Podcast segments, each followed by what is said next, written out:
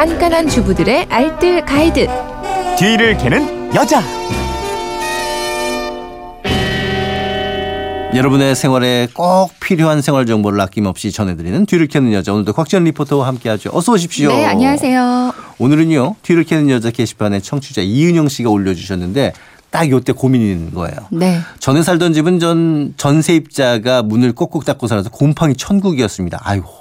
한번 그렇게 결로가 생긴 집은 정말 걷잡기 힘들고 퀴퀴한 냄새가 이루 말할 수가 없더라고요. 그렇게 힘들게 살았으니 이번에 새집 이사 와선 잘 관리하려고 매일 발코니 문 약간 열어놨습니다. 그래서 작년에 결로 안 생기고 시작은 좋았는데 이번 겨울 2년 차인데 문을 항상 열어두니까 열 손실이 커서 보일러가 계속 돌아가요. 아이고 문 안 열고 결로 안 생기게 하는 법 없나요? 이런 질문 모셨는데 네. 결로 때문에 많이들 그쵸. 마음 상하시고 결로의 사전적 의미를 한번 예, 예. 찾아봤어요.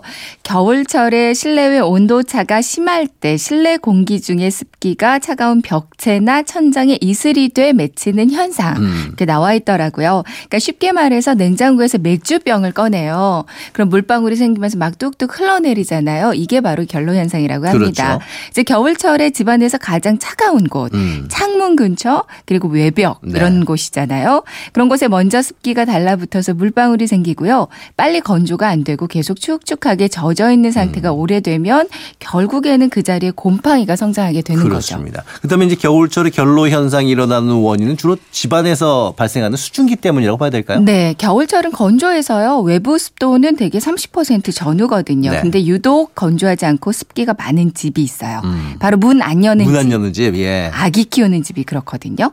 집에 아기가 있으면 아기 감기 걸릴까 봐 문 안 열죠. 그렇죠. 아이 먹인다고 열심히 밥하죠. 빨래도 많이 하고 음. 목욕도 많이 시킵니다. 그러니까 집안 내에 수증기가 엄청 나올 수밖에 없는데 이 습기가 밖으로 또 배출이 안 되잖아요. 습도가 60% 이상으로 올라가게 되면 그때부터 좀 위태위태해요. 어. 결로가 생기기 시작합니다. 60% 이상. 네. 예. 아까도 뭐 얘기를 해 주셨지만 외벽 부분에 이제 결로가 참잘 생기는 것 같아요. 네, 네. 뭐 첫 번째 물방울이 맺히는 곳이 창문일 거예요. 네. 음. 그리고 두 번째가 콘크리트 구조 외부하고 바로 연결되어 있는 곳 외벽 부분입니다. 이제 새벽에는 외벽 이 영하로 내려가게 되고요. 그럼 이슬점 형성이 막 늘어나거든요. 음. 낮이 되면 기온이 오르면서 결로 현상이 좀 줄어들었다가 밤중에 다시 늘어나고 전체적으로 젖는 부분이 많아질 수밖에 없어요. 그래서 외벽 부분에 곰팡이가 쉽게 생깁니다. 그렇습니다. 그렇다면 이 결로 현상 어떻게 예방을 좀 할 수가 있을까요? 앞서 창문을 계속 네. 열어뒀더니 안 음, 생겼다고 음. 하셨잖아요. 가장 정확한 방법입니다. 그러니까 문을 한번 쫙 열어주면 밖이 워낙 건조하니까 습기가 엄청나게 빠른 속도로 배출이 돼요. 네. 그렇다고 계속 창문을 열어놓고 산다면 집안의 모든 물체들이 좀 차가워진 상태예요. 밥을 한 번만 해도 아무데나 물방울이 쉽게 생길 수 있고요.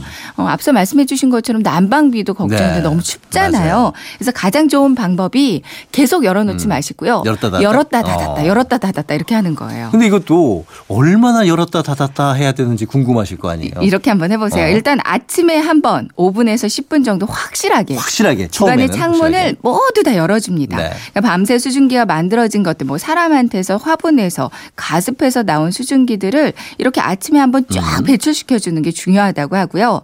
그리고 집에 계시다면 낮 동안에도 한번 해주시고, 그리고 마지막으로 자기 전에도 한 번. 그러니까 하루에 두 번에서 세 번 정도는 꼭 열어주는 게 좋아요. 주방에서 요리할 때는 살짝 창문을 열어놓고 하시는 게 좋고요.